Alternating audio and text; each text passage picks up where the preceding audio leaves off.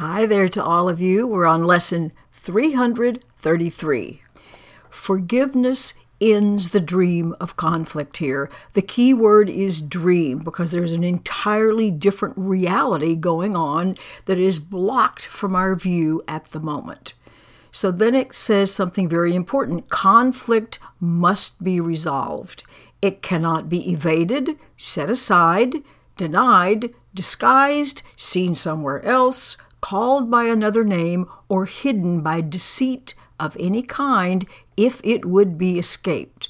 It must be seen exactly as it is, where it is thought to be, in the reality which has been given it, and with the purpose that the mind accorded it. The purpose, of course, was all that staying a separate self, an entity by itself for only then are its defenses lifted, are its blocks recognized, and the truth can shine upon it as it disappears.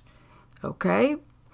Father, forgiveness is the light you chose to shine away all conflict and all doubt and light the way for our return to you.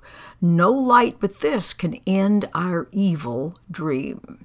No light but this can save the world, for this alone will never fail in anything, being your gift to your beloved Son.